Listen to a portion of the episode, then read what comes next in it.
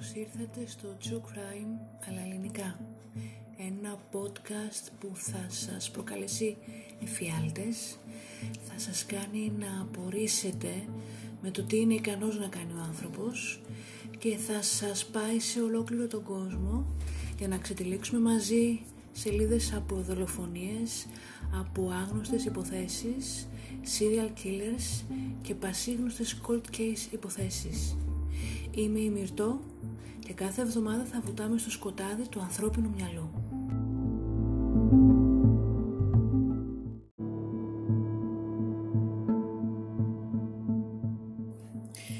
2 Απριλίου του 1988 και το αστυνομικό τμήμα του Kansas City στο Μιζούρι δέχεται μία κλίση. Παρά το γεγονός ότι το τηλέφωνο αυτό έγινε μια μέρα ακριβώς μετά την Πρωταπριλιά, η κλίση που δέχτηκε ο αξιωματικός υπηρεσίας μόνο φάρσα δεν ήταν. Ο άνθρωπος που καλούσε ανέφερε έναν γυμνό άντρα να τρέχει πανικόβλητο στη γειτονιά του. Φάρσα ή όχι, η αστυνομία πρέπει να το ελέγξει και έτσι με ένα περιπολικό ξεκίνησαν για την περιοχή. Οι αστυνομικοί ήταν ήδη εξοικειωμένοι με εγκλήματα τέτοιου είδους στα οποία εμπλέκονταν άτομα που είχαν ως χόμπι το sexual bondage κάτι το οποίο αρκετές φορές κατέληγε σε άσχημο αποτέλεσμα. Σε πολλές περιπτώσεις ένα άτομο μπορεί να θέλει να κάνει κάτι σε ένα άλλο άτομο το οποίο δεν θέλει και ο μόνος τρόπος να το αποφύγει ήταν να ξεφύγει, κάτι που φαινόταν να είχε κάνει και ο γυμνός άντρας. ο οποίος όμως όσο τον πλησίαζε το περιπολικό φαινόταν στον λαιμό του να είχε περασμένο ένα κολάρο σκύλου με κόκκινο λουρί. Οι αστυνομικοί που είχαν εκείνη την στιγμή υπηρεσία ήδη, λόγω της εμπειρίας τους, είχαν σχηματίσει ιδέες για το τι θα ακούσουν και για το πώς θα αντιμετωπίσουν μια τέτοια κατάσταση. Ο γυμνός άντρας δεν μπορούσε να μιλήσει και το πόδι του φαινόταν να ήταν σοβαρά τραυματισμένο. Τα μάτια του κόκκινα και πρισμένα και φαινόταν να δυσκολεύεται να δει στο φως της ημέρας. Όταν οι αστυνομικοί τον ρώτησαν τι είχε συμβεί, ήταν σαφές πως ήταν ακόμα σε, τριμω, σε τρομερή δυσφορία και δεν είχε ξεπεράσει ακόμα τον πανικό του. Ένας υπάλληλος του Δήμου που έλεγχε τα παρκόμετρα στην γειτονιά εκείνη την στιγμή είπε στην αστυνομία ότι είχε δει τον άνδρα αυτό να πηδάει από το παράθυρο του δευτέρου ορόφου ενός σπιτιού που βρισκόταν ακριβώς απέναντί του στον δρόμο. Η διεύθυνση αυτή ήταν η οδός Σαρλότ 4315 και ο υπάλληλος ήταν αυτός που ζήτησε από έναν γείτονο να καλέσει την αστυνομία. Μετά από έναν πιο προσεκτικό έλεγχο, ο γυμνός άντρας παρατηρήθηκε ότι είχε σημάδια γύρω από τα μάτια, το στόμα του και τους καρπούς του. Οι αξιωματικοί τον κάλυψαν με μια κουβέρτα για να ηρεμήσει και όταν επιτέλους μπόρεσε να μιλήσει, τους είπε ότι ονομάζεται Chris Bryson και τους έδωσε λεπτομέρειες σχετικά με το σπίτι από το οποίο μόλις είχε διεφύγει. Για κάποιο λόγο είπε ψέματα και είπε ότι τον είχε μαζέψει ένας άντρας και μία γυναίκα. Αργότερα όμως παραδέχτηκε ότι τον είχε μαζέψει μόνο ένας άντρας.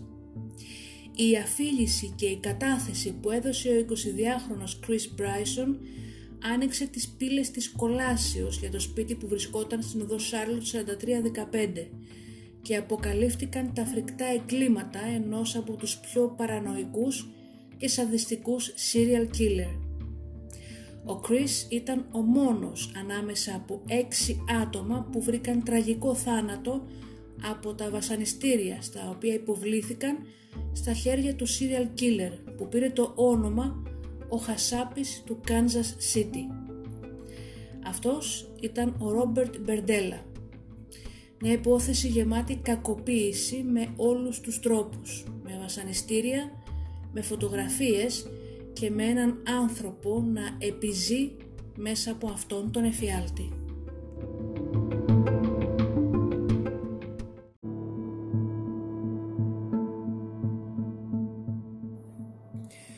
Ο Ρόμπερτ Άντριου Μπερντέλα Τζούνιορ γεννήθηκε 31 Ιανουαρίου του 1949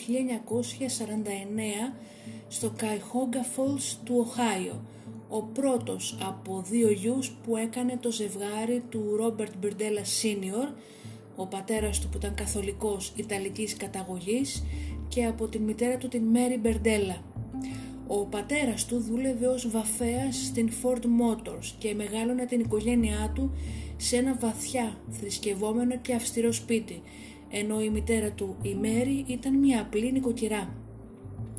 Η οικογένεια παρακολουθούσε τακτικά την εκκλησία, τις λειτουργίες της εκκλησίας και τα δύο αγόρια πήγαιναν κάθε Κυριακή στο κατεχητικό σχολείο.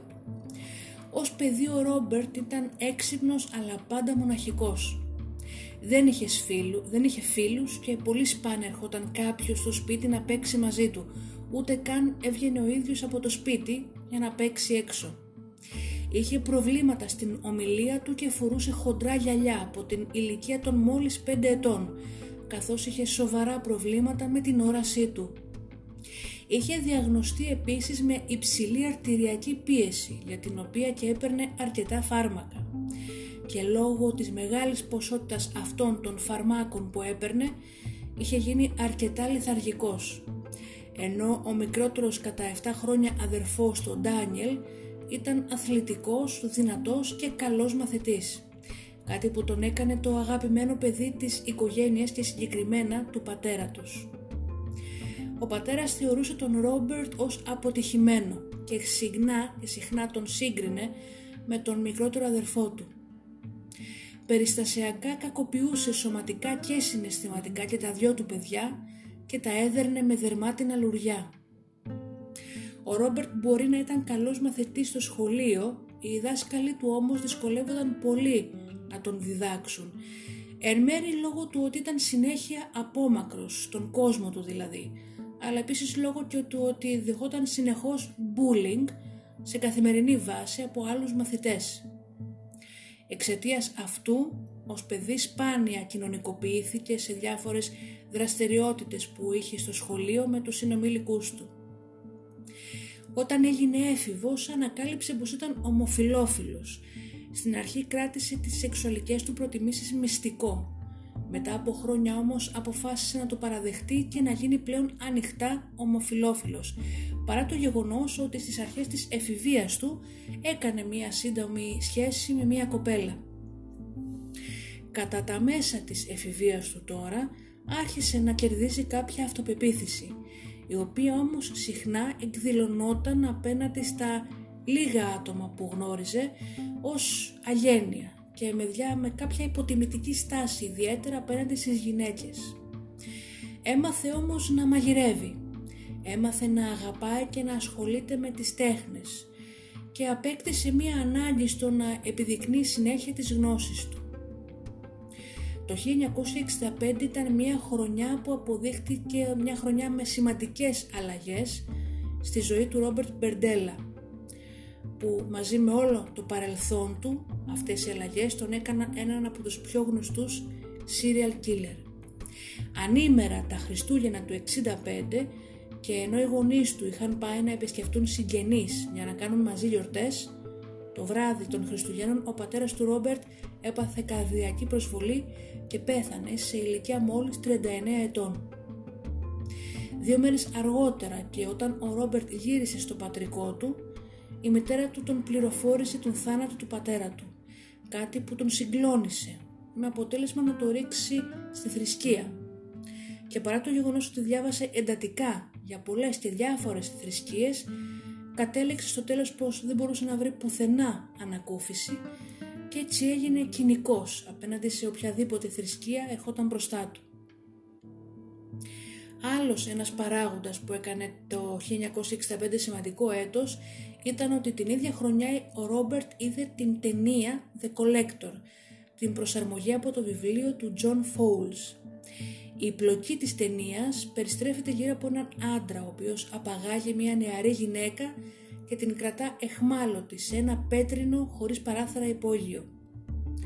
Μετά από μερικές εβδομάδες η γυναίκα πεθαίνει από μόλυνση παρά τις προσπάθειες του απαγωγέτης να την κρατήσει ζωντανή και αυτή η ταινία όπως δήλωσε και ο ίδιος αργότερα του έκανε πολύ μεγάλη εντύπωση. Λίγο μετά τον θάνατο του πατέρα του η μητέρα του ξαναπαντρεύτηκε κάτι που προκάλεσε στον Ρόμπερτ οργή και μεγάλη δυσαρέσκεια και θεώρησε τον γάμο αυτό τον καινούριο της μητέρας του την έσχατη προδοσία ενάντια στον πατέρα του και ως αποτέλεσμα κλείστηκε ακόμα πιο πολύ στον εαυτό του και βυθίστηκε περαιτέρω στα διάφορα χόμπι που είχε από παιδί όπως η ζωγραφική, η συλλογή νομισμάτων και γραμματοσύμων αλλά και το να κάνει αλληλογραφία με άτομα από διάφορες ξένες χώρες όπως το Βιετνάμ και η Βιρμανία όπου έκανε ανταλλαγές φωτογραφιών με αρχιτεκτονική, με, με αντίκες αλλά και γραμματοσύμων. Και έτσι από το 65 και μετά το ενδιαφέρον του αλλά και το ταλέντο που είχε για τις τέχνες τον έκαναν υποψήφιο και κέρδισε μερική υποτροφία στο Ινστιτούτο Τέχνης του Kansas City. Έτσι το 67 μετακόμισε και μόνιμα στην πόλη του Κάνζας για να μπορέσει εκεί να ξεκινήσει τις σπουδές του. Ξεκίνησε όμως να κάνει και κάποια άλλα περίεργα χόμπι όπως το να κάνει χρήση αλλά και να πουλάει ναρκωτικά. Το 68 και όταν ήταν 19 μόλις ετών κατηγορήθηκε για πώληση μεθαμφεταμίνης σε μυστικό πράκτορα της CIA. Κηρύχθηκε ένοχος και τιμωρήθηκε με πρόστιμο αλλά και πενταετή ποινή. Μετά την έκτηση της ποινής του και ένα μήνα μόνο αργότερα συνελήφθη πάλι με μαριχουάνα και LSD και έτσι πέρασε άλλες πέντε μέρες στην φυλακή όμως οι κατηγορίες αργότερα απορρίφθηκαν λόγω έλλειψης αποδεκτικών στοιχείων. Επιπλέον ξεκίνησε να πίνει αλκοόλ, έκανε μεγάλη κατάχρηση και σχεδόν κάθε μέρα ήταν πιωμένος. Οι περίεργες ασχολίες του όμως δεν έμειναν εκεί καθώς βρήκε ένα νέο χόμπι σε εισαγωγικά όπως την κακοποίηση ζώων την οποία μάλιστα έκανε τρεις φορές κατά την διάρκεια της φίτησής του στο Ινστιτούτο στο Kansas City. Σε δύο από αυτές τις περιπτώσεις βασάνισε μία πάπια και ένα κοτόπουλο παρουσία συνομιλίκων του. Ενώ στην τρίτη περίπτωση έκανε πειράματα σε ένα σκυλί, δίνοντάς του ηρεμιστικά με αποτέλεσμα να το σκοτώσει. Και όλα αυτά όπως είπε ο ίδιος ήταν θυσίες στον βωμό της τέχνης. Το Ινστιτούτο όμως δεν τα σήκωνε αυτά και έτσι το 69 αποβλήθηκε μία και καλή από την σχολή. Παρά την αποβολή του ο Ρόμπερτ επέλεξε να παραμείνει στο Kansas City και έτσι αγόρασε ένα μικρό τριόροφο σπίτι στην οδό Σαρλότ.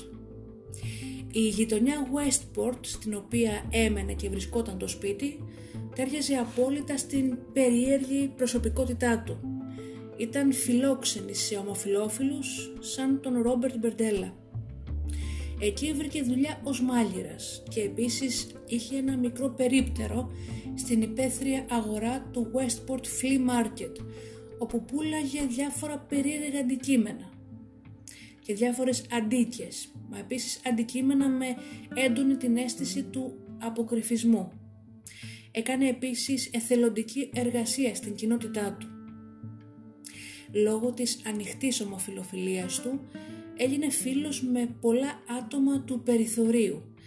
Άτομα που δούλευαν ως ιερόδουλοι στους δρόμους. Έγινε φίλος με διάφορους τοξικομανείς αλλά και μικρούς εγκληματίες που είχε η περιοχή του επέλεξε ανθρώπους τους οποίους τους είχε εγκαταλείψει η υπόλοιπη κοινωνία και τους είχε πετάξει στο περιθώριο και ο Ρόμπερτ προσπαθούσε να τους βοηθήσει να ξεπεράσουν τα προβλήματά τους κάνοντας αρκετούς να τον θεωρούν ως μια πατρική μορφή στην γειτονιά. Ένας από τους νεαρούς άνδρες με τον οποίο έγινε φίλος ήταν ο Τζέρι Χάουελ. Ο πατέρας του Τζέρι, ο Πολ, είχε μάλιστα ένα περίπτωρο δίπλα σε αυτό του Ρόμπερτ στην υπαίθρια αγορά. Ο Τζέρι ήταν αρσενικός ιερόδουλος και ο Ρόμπερτ τον βοηθούσε περιστασιακά όποτε είχε προβλήματα με τον νόμο. Τον Ιούλιο του 84 και όταν ο Τζέρι ήταν 19 ετών, ο Ρόμπερτ προσφέρθηκε να τον πάει μια βόλτα στην κοντινή πόλη Μίριαμ όπου γινόταν ένας χορός. Από τότε όμως τα ίχνη του Τζέρι Χάουελ χάθηκαν. Τον Απρίλιο του επόμενου έτους, ο Ρόμπερτ Σέλντον 23 ετών, πρώην νικάρης του Ρόμπερτ Μπερντέλα, ήρθε στο σπίτι του, του Ρόμπερτ και του ζήτησε να μείνει για λίγες μέρες. Όπως και ο Τζέρι Χάουελ, αυτή θα ήταν και η τελευταία φορά που κάποιος θα δει τον Σέλντον ζωντανό.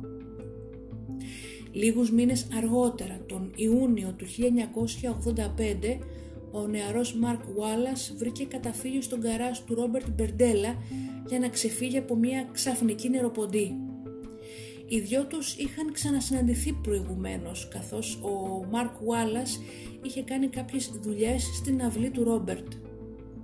Ο Μπερντέλα κάλεσε τον 20χρονο μέσα στο σπίτι του και από τότε τα ίχνη του νεαρού εξαφανίστηκαν. Κατά τα τέλη Σεπτεμβρίου τώρα, άλλος ένας παλιός νικάρης του Ρόμπερτ, ο Τζιμ Φέρις, τον κάλεσε, ψάχνοντας ένα μέρος για να μείνει προσωρινά. Ο Μπερντέλα τον προσκάλεσε και αυτόν σπίτι του και ο Τζιμ Φέρις, όπως και οι προηγούμενοι νεαροί, εξαφανίστηκε. Ωστόσο, σε αντίθεση με τους Σέλντον και τον Wallace, η εξαφάνιση του Φέρις μαζί με αυτή του Χάουελ αναφέρθηκαν στην αστυνομία. Μάλιστα ένας άλλος από τους πρώην οικάριδες του Ρόμπερτ Μπερντέλα, ο τοξικομανής Τόντ Στούπς, είπε στην αστυνομία ότι και οι δύο άντρες είχαν θεαθεί τελευταία φορά μαζί με τον Ρόμπερτ. Έτσι η αστυνομία αποφάσισε να πάει στο σπίτι του Μπερντέλα για κάποιες απλές ερωτήσεις και αυτός ισχυρίστηκε ότι όντως γνώρισε και τους δύο νεαρούς αλλά ότι δεν τους είχε δει καθόλου πρόσφατα. Είπε απλά ότι άφησε τον Τζέρι στην πόλη όπου γινόταν ο χορός και από τότε δεν τον είχε ξαναδεί. Μάλιστα άρχισε να εκνευρίζεται όταν του έγιναν και άλλες ερωτήσεις και είπε πως αρνούμε να απαντήσω χωρίς την παρουσία δικηγόρου. Μάλιστα όταν η αστυνομία τον έθεσε υπό παρακολούθηση απείλησε πως θα τους κάνει μήνυση για παρενόχληση. Η αστυνομία όμως χωρίς να έχει άλλα αποδεικτικά στοιχεία για να μπορέσει να συνεχιστεί η έρευνα δεν μπόρεσε να προχωρήσει και έτσι η υπόθεση πάγωσε. Η αστυνομία σύστησε στον Στούπς, τον πρώην τοξικομανή, να μην ξαναπάει στο σπίτι του Ρόμπερτ για πάνω ενδεχόμενο.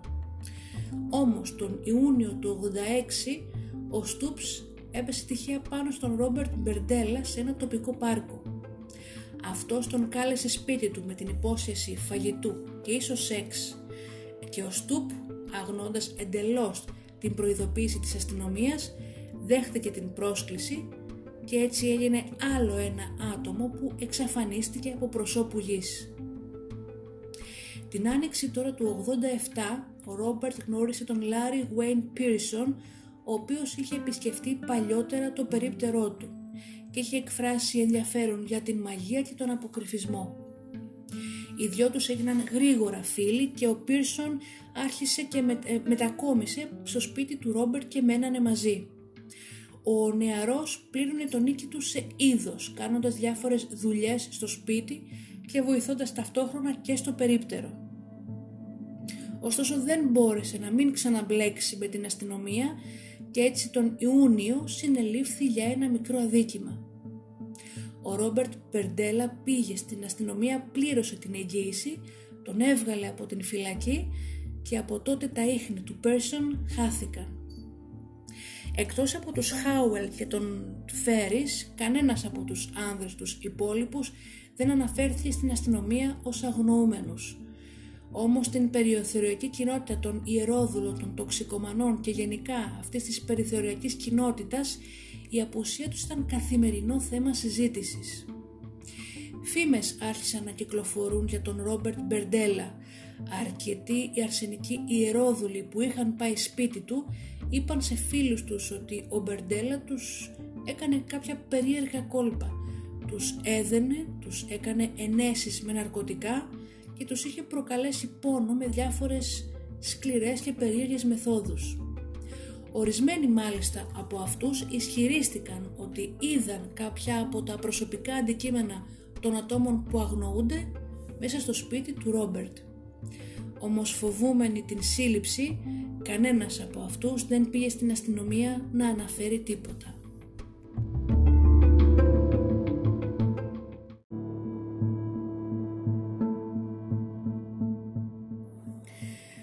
Όταν στις 2 Απριλίου του 88 ο γυμνός νεαρός άνδρας με το κολάρο σκύλου στο λαιμό, ο Chris Bryson, περιέγραφε στην αστυνομία την ιστορία του, κανείς δεν μπορούσε να τον πιστέψει.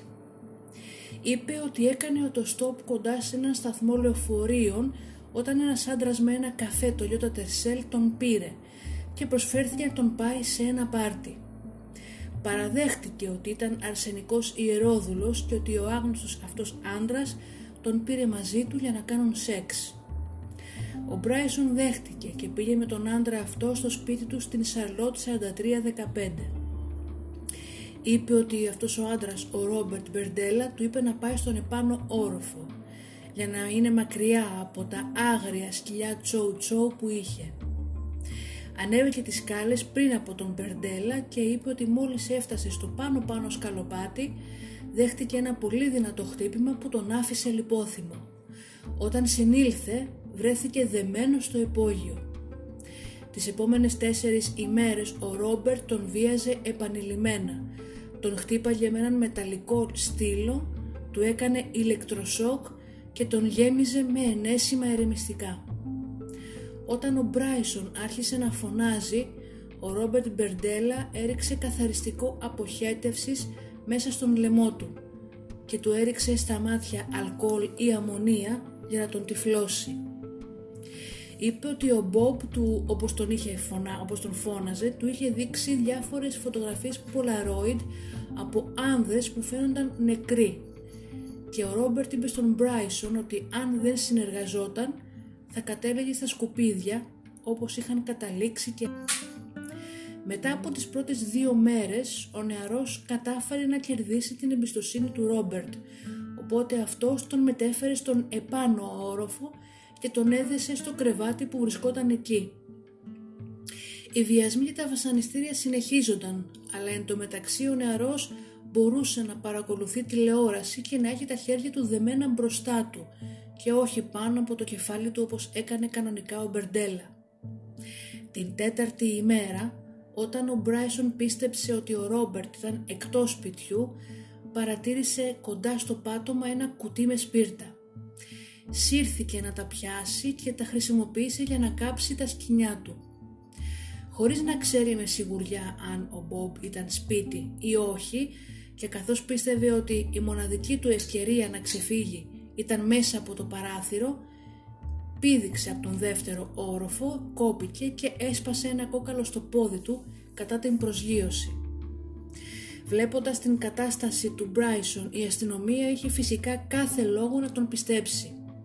Έτσι ενώ ο νεαρός μεταφέρθηκε στο κοντινό νοσοκομείο για ιατρική περίθαλψη, η αστυνομία αποφάσισε να περιμένει για να γυρίσει σπίτι ο Ρόμπερτ Μπερντέλα ο οποίος όταν έφτασε και είδε την αστυνομία στο σπίτι του, έμεινε έκπληκτος.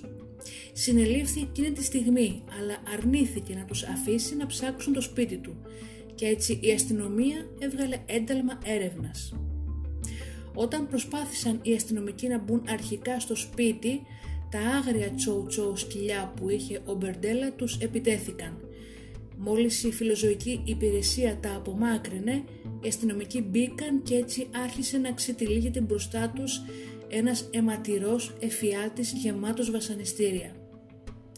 Από την πρώτη στιγμή κατάλαβαν ότι η έρευνα στο σπίτι αυτό θα ήταν μια μεγάλη πρόκληση. Το σπίτι ήταν στιβαγμένο από πάνω μέχρι κάτω με κουτιά, με περιοδικά, με ρούχα, με περίεργα αντικείμενα και ήταν γεμάτο με κόπρανα σκύλων. Στο υπνοδωμάτιο του δεύτερου ορόφου βρήκαν τα στοιχεία που επιβεβαίωναν την κατάθεση του νεαρού Μπράισον. Ένα κρεβάτι γεμάτο αίματα με καμένα σχοινιά πάνω του. Δίπλα στο κρεβάτι υπήρχε ένας μεταλλικός στήλος, ένας δίσκος με υποδερμικές βελόνες, μπατονέτες και σταγονόμετρα. Στο πάτωμα επίσης υπήρχε ένας ηλεκτρικός μετασχηματιστής, με σφιγκτήρες στο τέλος των καλωδίων του. Οι αστυνομικοί όμως δεν βρήκαν μόνο αυτά. Η έρευνα με το ειδικό σπρέι Luminol αποκάλυψε τεράστιες ποσότητες αίματος, ειδικά στο υπόγειο και την μπανιέρα.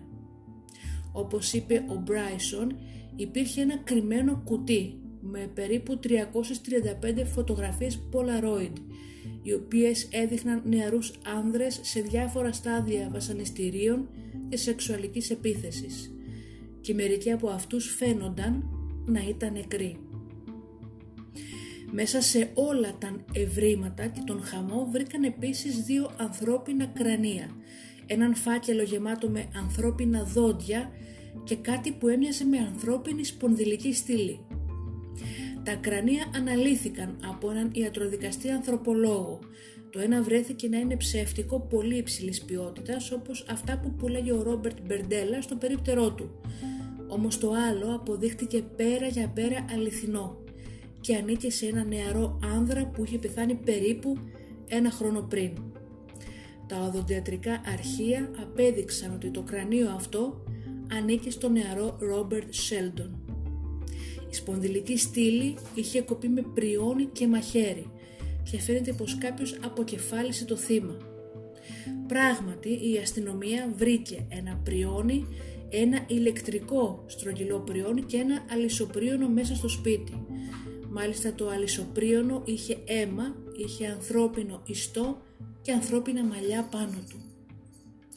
Έχοντας πλέον αποδείξεις ότι κάποια άτομα δολοφονήθηκαν μέσα στο σπίτι του Ρόμπερτ Μπερντέλα, η αστυνομία έβγαλε ένταλμα για να σκάψει και στην πίσω αυλή του σπιτιού. Εκεί βρήκαν άλλο ένα ανθρώπινο κρανίο και μικρά θράψματα από οστά. Το κρανίο αργότερα αποδείχτηκε πως ανήκε στον Λάρι Πίρσον. Επίσης, πάνω σε ένα κομοδίνο βρήκαν τα πιο καταδικαστικά αποδεικτικά στοιχεία. Ένα σημειωματάριο του Μπερντέλα με λεπτομερείς καταγραφές για τα βασανιστήρια και τις δολοφονίες καθενός από τα θύματα του.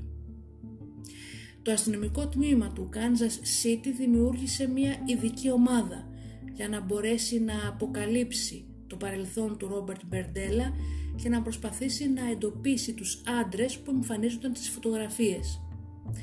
Πολλοί από αυτούς ήταν άντρες που είχαν εξαφανιστεί από το 84. Ωστόσο, μόνο με δύο ονόματα ως αποδεδειγμένα θύματα θα ήταν δύσκολο να χρεωθούν και άλλες δολοφονίες στον Ρόμπερτ. Έτσι οι εισαγγελείς προχώρησαν με τους δύο που είχαν αποδείξει και έλπιζαν να ευρυθεί κάτι στον δρόμο. Έτσι στις, 2, στις 22 Ιουλίου του 88 ο Ρόμπερτ Μπερντέλα κατηγορήθηκε και επίσημα για την δολοφονία του Λάρι Βέιν Πίρσον και ένα μήνα μετά για την δολοφονία του Ρόμπερτ Σέλντον. Εξέπληξε μάλιστα το δικαστήριο όταν παραδέχτηκε την ενοχή του και ο δικηγόρος του έκανε συμφωνία όπου σε αντάλλαγμα της ομολογίας του δεν θα καταδικαζόταν ο πελάτης του σε θάνατο. Έτσι ο Μπερντέλα ομολόγησε τις δολοφονίες έξι ανδρών συνολικά μεταξύ, όλοι μεταξύ των ηλικιών 18 και 21 που ξεκινούσαν από το 1984. Σε κάθε μία περίπτωση οι λεπτομέρειες για το πώς τους δελέασε να έρθουν στο σπίτι και ποιες ακριβείς μεθόδους βασανιστήριων χρησιμοποίησε διέφεραν από άντρα σε άντρα. Αλλά ο γενικός τρόπος ο οποίος λειτουργούσε, το modus operandi όπως λέγεται, ήταν το ίδιο. Όταν βρισκόντουσαν οι νεαροί στο σπίτι του, είτε τους πόδιζε ναρκωτικά, είτε τους χτύπαγε για να πέσουν ανέστητοι και μετά τους έδαινε. Τους βίαζε επανειλημμένα και τους βασάνιζε για ώρες και μέρες ολόκληρες, όπως είχε κάνει και στον Μπράισον. Μερικοί από αυτούς τους άντρες πέθαναν από τα βασανιστήριά του, άλλοι πέθαναν από ασφυξία με πλαστική σακούλια ή με μια θηλιά. Μόλις τα θύματα του πέθαιναν, ο Ρόμπερτ Μπερντέλα τα κρέμαγε σε ένα σημείο στο υπόγειο ή πάνω από την πανιέρα του, έκοβε τις φλέβες τους και άφηνε έτσι το αίμα να στραγγίξει. Μόλις το αίμα είχε στραγγίξει εντελώς, ο Ρόμπερτ διαμέλιζε τα πτώματα με διάφορα εργαλεία όπως τα πριόνια που είχε κατασχέσει η αστυνομία και έβαζε τα κομμάτια σε πλαστικές σακούλες τις οποίες τις πέταγε με τα υπόλοιπα σκουπίδια. Για τον 19χρονο Τζέρι Χάουελ, ο Μπερντέλα τον πότισε με αλκοόλ, με βάλιουμ και με ακεπρομαζίνη και στο αυτοκίνητό του όταν βρισκόντουσαν μαζί, αλλά και στο σπίτι του, ώσπου ο Τζέρι καταρρεύσει ανέστητος. Στη συνέχεια του έκανε ενέσεις με βαριά ερεμιστικά και τον έδεσε στο κρεβάτι του όπου έμεινε εκεί για περίπου 28 ώρες. Κατά την διάρκεια αυτών των 28 ωρών, ο Μπερντέλα του έκανε επανειλημμένες ενέσεις με ναρκωτικά. Τον βασάνιζε και τον βίαζε με ξένα αντικείμενα. Αγνώντας επανειλημμένα τις οικεσίες του νεαρού, ο Τζέρι κατέληξε είτε από ασφυξία με τον ίδιο του τον έμετο, είτε λόγω του συνδυασμού των δυνατών ναρκωτικών. Ο Μπερντέλα προσπάθησε να του κάνει τεχνητή αναπνοή, αλλά στο τέλος έσυρε το πτώμα του στο υπόγειο. Τον έδεσε πάνω από μια μεγάλη κατσαρόλα, έκανε αρκετές τομές εσωτερικά στους αγκώνες αλλά και στην καροτίδα και άφησε το σώμα του Τζέρι να αιωρείται για μια νύχτα ολόκληρη ώστε να στραγγίξει από το αίμα. Την επόμενη μέρα διαμέλισε το πτώμα του συγγνώμη, με αλυσοπρίωνο και μαχαίρια και τύλιξε τα κομμάτια του σε εφημερίδες και σε σακούλες, τις οποίες και απλά τις πέταξε στα σκουπίδια. Από την άλλη, 23χρονος Ρόμπερτ Σέλντον ποτίστηκε με ναρκωτικά και ηρεμιστικά και κρατήθηκε στο υπνοδωμάτιο του δευτέρου ορόφου για τρεις συνεχόμενες ημέρες, υπομένοντας βασανιστήρια όπως μπατονέτες ποτισμένες με καθαριστικό αποχέτευση στα μάτια του, υποθερμικές βελόνες κάτω από τα νύχια του, δέσιμο των καρπών του με σύρματα από πιάνο, ώστε να καταστραφούν μόνιμα τα νεύρα στα χέρια του και επίσης γέμισμα των αυτιών του με ειδικό στόκο από αυτό το υλικό που χρησιμοποιούν τα ναυπηγεία στις ξύλινες βάρκες ώστε να μειωθεί έτσι η ακοή του. Τρεις μέρες μετά, ένας εργάτης ο οποίος είχε προγραμματισμένη δουλειά στην οροφή του σπιτιού του Ρόμπερτ προκάλεσαν τον Μπερντέλα να στραγγαλίσει τον Σέλντον τοποθετώντας ένα σάκο πάνω από το κεφάλι του και σφίγγοντάς τον με ένα σκηνή. Αργότερα διαμέλισε το πτώμα του στο μπάνιο του τρίτου ορόφου. Ένα άλλο θύμα, ο Μάρκ Ουάλλας, δέχτηκε πρόθυμα ενέσεις με χλωροπρομαζίνη με την εξήγηση ότι θα τον ηρεμήσει και ότι θα χαλαρώσει.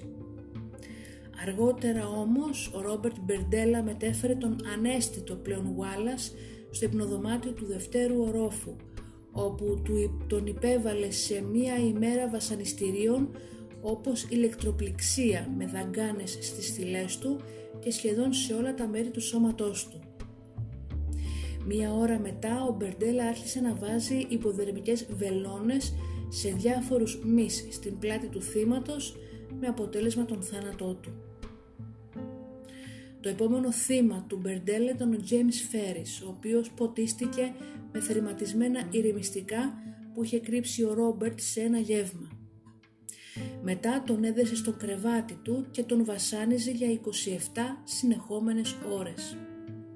Του χορηγούσε επαναλαμβανόμενα ηλεκτρικά σοκ 7.700 βολτ στους ώμους και στους όρχες για έως και 5 συνεχόμενα λεπτά.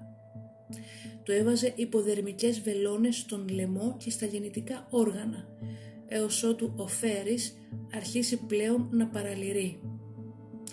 Παρά το παραλήρημα του νεαρού, ο Μπερντέλα συνέχισε τις, εξωματι... τις σωματικές και σεξουαλικές του επιθέσεις, μέχρι που σημείωσε στο ημερολόγιό του ότι ο Φέρης δεν μπορούσε πλέον να σταθεί πάνω από 10 με 15 δευτερόλεπτα.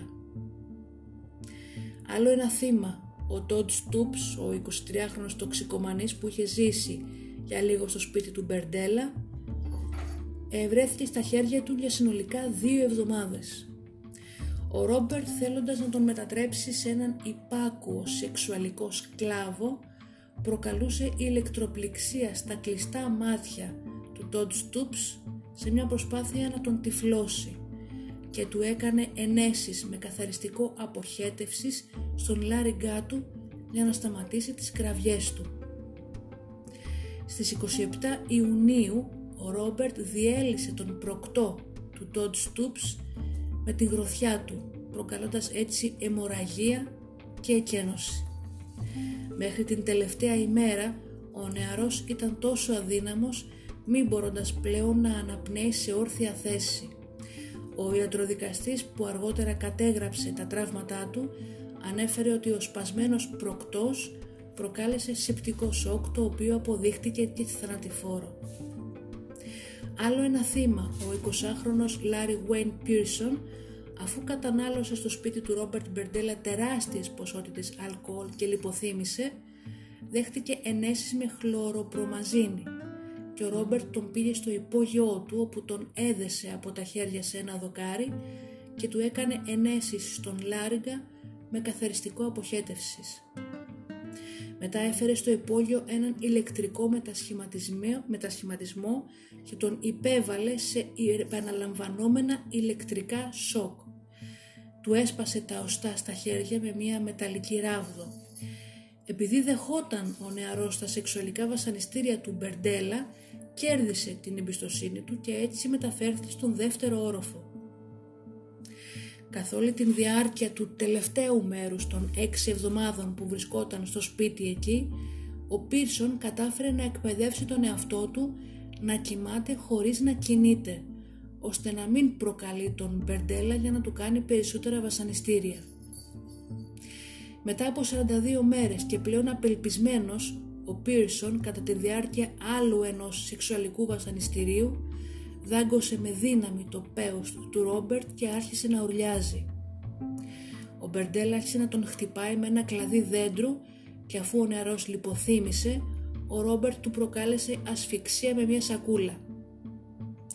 Καθώς κοιτόταν νεκρός ο νεαρός στο πάτωμα του σπιτιού του, ο Ρόμπερτ πήγε στο νοσοκομείο για τον τραυματισμό του, για να πάρει ιατρική περίθαλψη και όταν γύρισε σπίτι, διαμέλισε τον Πίρσον στο υπογειό του.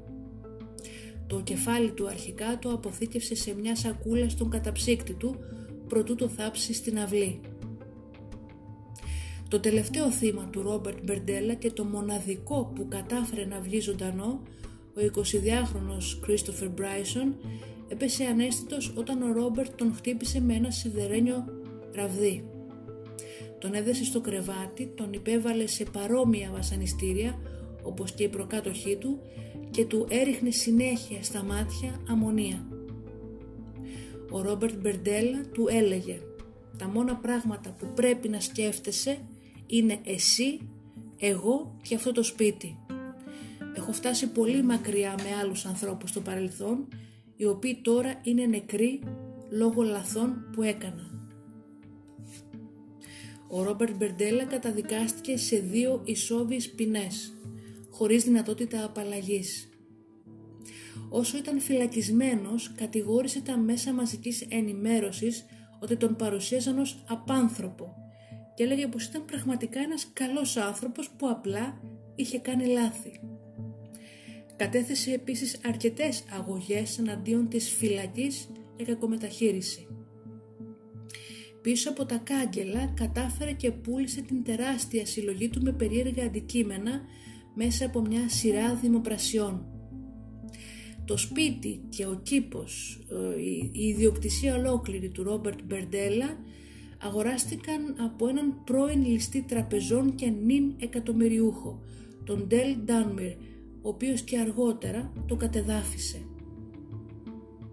Το φθινόπωρο του 92 ο Μπερντέλα έγραψε σε έναν παπά και, και του παραπονιόταν ότι οι δεσμοφύλακες δεν του έδιναν τα φάρμακα για την καρδιά του και έτσι στις 8 Οκτωβρίου του 92 όταν ήταν 43 ετών υπέστη καρδιακή προσβολή και πέθανε. Είχε εκτίσει λιγότερα από 4 χρόνια από την συνολική ποινή του.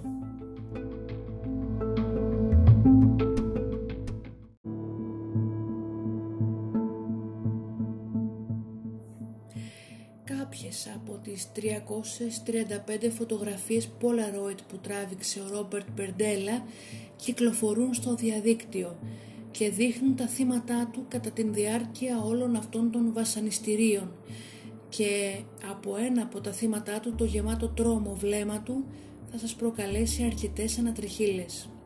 Επίσης κάποια από τα αποδεικτικά στοιχεία που βρέθηκαν μέσα στο σπίτι του πουλιούνται τώρα από ένα αμερικάνικο site ως Murder Memorabilia και είναι μάλιστα όντως τα πραγματικά αποδεικτικά στοιχεία που η αστυνομία έδωσε στον Del Dan Meyer όταν αυτός αγόρασε το σπίτι του τρόμου. Για όποιες σχόλια και παρατηρήσεις έχετε θα με βρείτε στο Instagram του True Crime αλλά ελληνικά. Σας ευχαριστώ που και σήμερα με ακούσατε. Να είστε καλά και τα λέμε στον επόμενο εφιάλτη.